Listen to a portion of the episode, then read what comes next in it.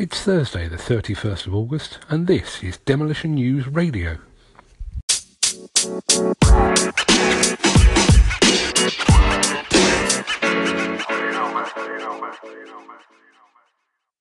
In this episode, how a bomb disposal company came to be involved in the demolition business. This show is brought to you by Hydroquip, the UK's largest independent provider of on site hose repairs. Call 0845 812 0212 for the 24 7 national call out service. Or download the Hydroquip Job Manager app for iOS and Android devices from the App Store. On the 23rd of February 2016, a large part of the boiler house at the Didcot A power station collapsed while it was being demolished. Many were injured and four men were killed.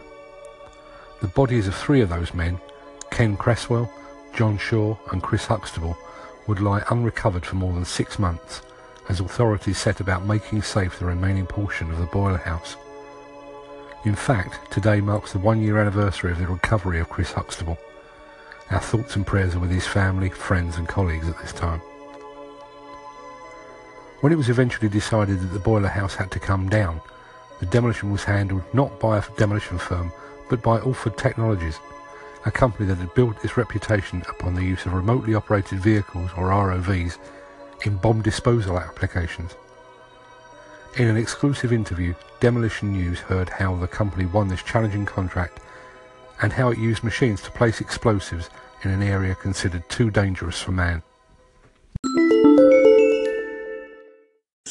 Some weeks after the, um, the collapse, which happened, the unintentional collapse, um, we were contacted by a member of RWE and asked if we knew of a way of uh, using explosive charges which could be delivered remotely in order to bring about the proper demolition of Didcot. It started as an emergency procedure uh, and it was urgent and it kind of morphed into something else as it progressed. Um, from my understanding, uh, people wanted more and more from it. They wanted proof that what we were going to do was going to work. Know, well, we clearly proved that what they did previously hadn't worked. And the more that we looked into it, the more we realised that this was very much uh, techniques tended to be specific to certain companies. They probably guard those techniques quite jealously. So we basically had to take advice for sure, but also make our own judgment calls. We inherited a method from the previous contractor, and the challenge was how to finish it, if you like, remotely without putting anybody underneath the building. So, what had not been completed were a number of cuts, which we could do by linear cutting charges, which again is part of uh, our core business. And then one of the challenges was to deliver a kicking charge, something which would knock the stanchion sideways, uh, that could be delivered by a remotely operated vehicle. So the conventional method is to place explosive charges, bundles of dynamite, if, if, if, if you will, and then surround that with five, seven tons of, of sandbags. That tamping would have been difficult to deliver by ROV, so we needed to come up with another method, which we did. This company has 20 years or so experience with using water to apply loads on structures or targets and therefore what we used was our knowledge and expertise um, for uh, firing water, if you like, with explosives to deliver a large impulse to, to the structure. And the, the water keeps down flash, is, is self-tamping, and importantly, it doesn't deliver a very shattering shock to the target. It delivers more of a, a gentle heave, which so that the energy of the explosive uh, is used in moving the stanchion to one side rather than just shattering it.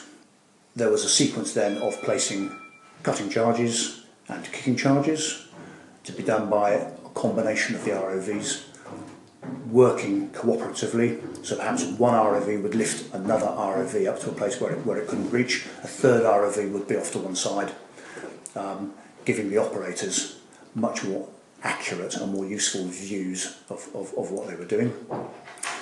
Uh, and finally, they had to place the kicking charges.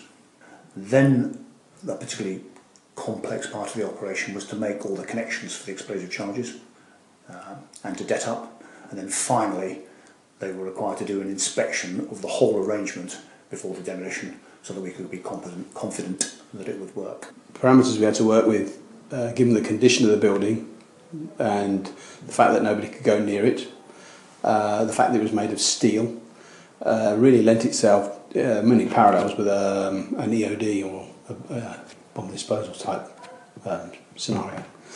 And so it was pretty obvious it would have to use ROVs from the very start because nobody can go near it.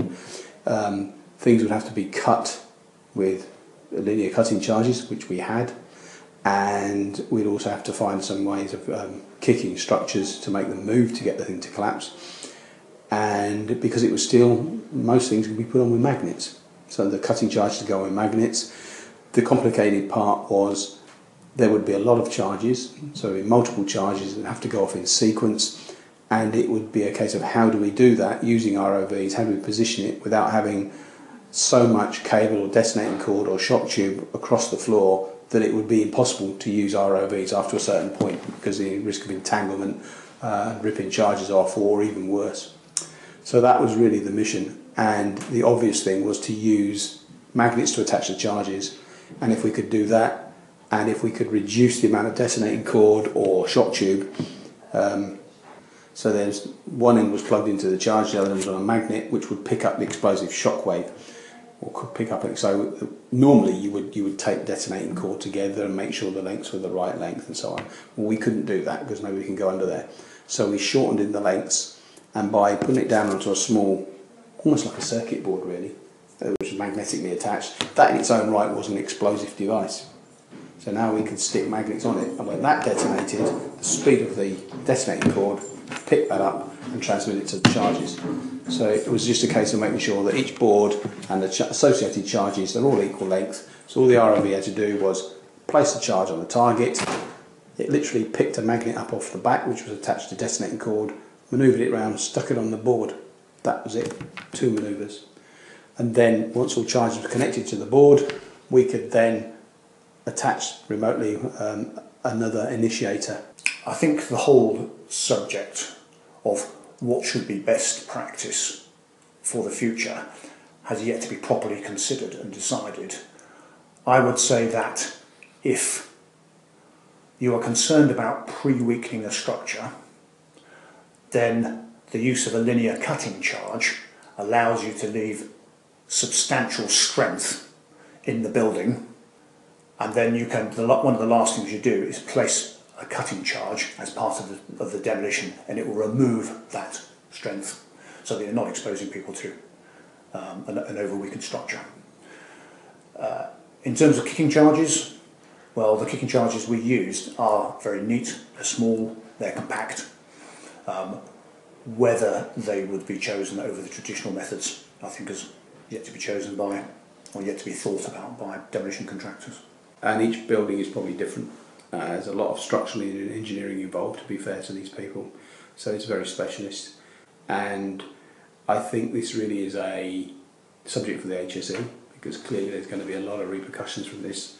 To the layman, partially destroying a building to the point where it almost collapses and then doing the last bit by explosives sounds risky, and clearly it is. There are, though, on there have been, I know for a fact, quite a few what they call stand ups, you know, failures.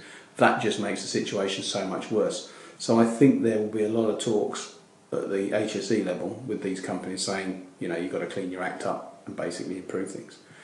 As a company, I think we'd like to see uh, more use of perhaps linear cutting charges where you don't have to go in there and cut the last bit. You can do that. There's no reason to do that, really. Um, I think the current industry is probably got a very close profit margin. So things are done right on the edge of, of being as cheap as they possibly can, understandably, I suppose. But I think at some point they're going to have to put their hands in the pocket, or somebody is, if they want these done safely in the future. To watch a feature length video of that interview, please head over to YouTube where you can check out episode 3 of Demolition TV. If you would like to help support this show, Demolition News, or the Demolition Magazine, please consider becoming a patron. Just head over to patreon.com forward slash demolition news to find out more.